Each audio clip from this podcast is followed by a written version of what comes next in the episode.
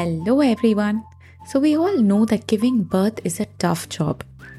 And a lot of us are scared of the discomforts, the pain that we will face, whether it is a vaginal birth or it is a C section. But how many of us think about what will happen and what we have to do as soon as we deliver the baby?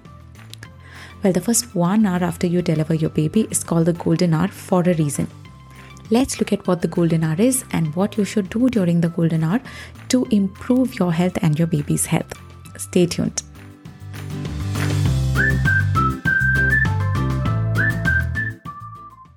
Hello and welcome to the Babypedia podcast with me, Saranya. This is your one stop destination for all information regarding babies, starting from conception, pregnancy, birth, and early parenting. Oh, before we jump into the content of this episode, it would be lovely if you could, you know, just show your appreciation by hitting on the like button, sharing this episode with a friend of yours, and giving me a five star rating so that I receive your love. I feel more motivated and I will continue to produce more episodes. What is this golden hour? It is the first one or two hours immediately after you have given birth to your baby. There is so much happening in this time period. All the hormones that you were experiencing, all the emotions that you were experiencing, is all coming crashing down, and you are experiencing totally different emotions right now. There's a lot of hormonal fluctuation as well.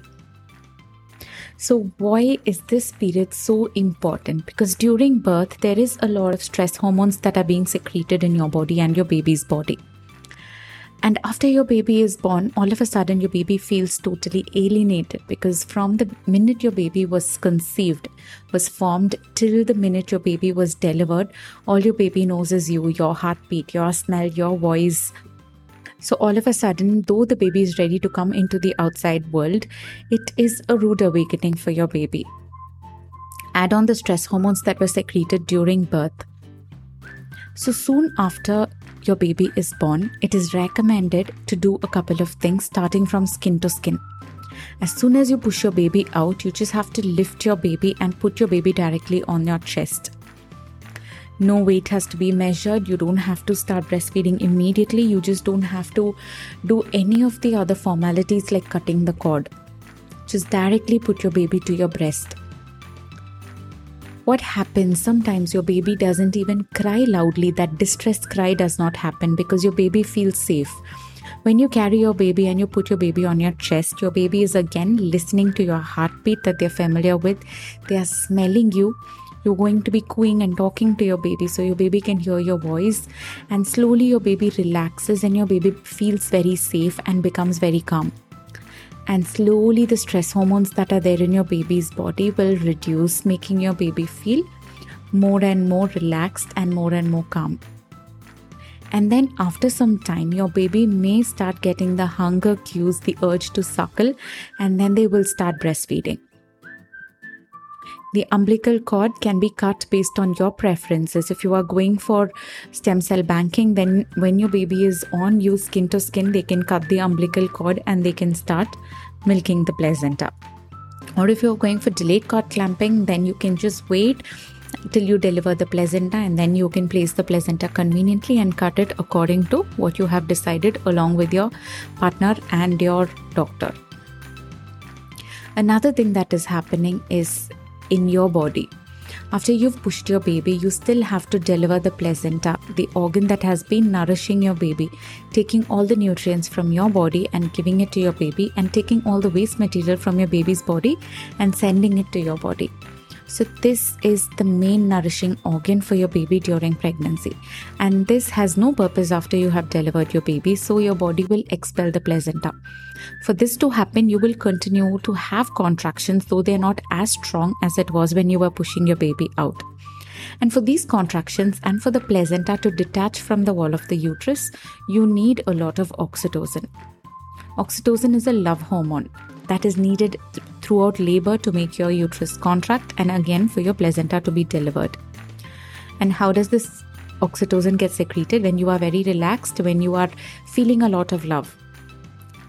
And what more better time to feel a lot of love than just delivering your baby and putting your baby onto your chest and admiring and looking at your baby and sending a lot of love to your baby.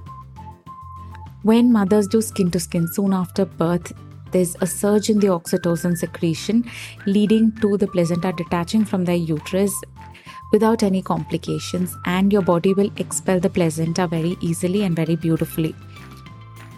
Most of the time, the mother does not need an extra dose of Pitocin, also. Pitocin is the artificial medical oxytocin given to continue with the contractions in the mother's body. But why do we need the artificial oxytocin when we can get the natural oxytocin when we make use of this golden hour to do skin to skin and breastfeed our baby? So the mother is happy, the baby is happy, breastfeeding has started, the mother's placenta has been expelled. The baby becomes very calm, feels very safe, and after the first breastfeed, it is more than enough to do all the other medical processes like measuring the baby's height, head circumference, weight, etc. That said, this is a perfect scenario only when everything is going perfectly with your baby and your birth. Sometimes some babies will need medical interruptions soon after they are born. For example, your baby has swallowed the amniotic fluid, or your baby is not breathing after birth, or there's asphyxiation, anything. If there is any complication, then your baby will be separated from you because your baby needs medical attention. But you can follow this golden hour, the skin to skin, the breastfeeding on demand as soon as you can. So let's say your baby was in the NICU under observation for a couple of hours. Then, when your baby is given to you, or even after a couple of days, when you are united with your baby, start off with a lot of skin to skin. Slowly start off with direct breastfeeding because it is better late than never.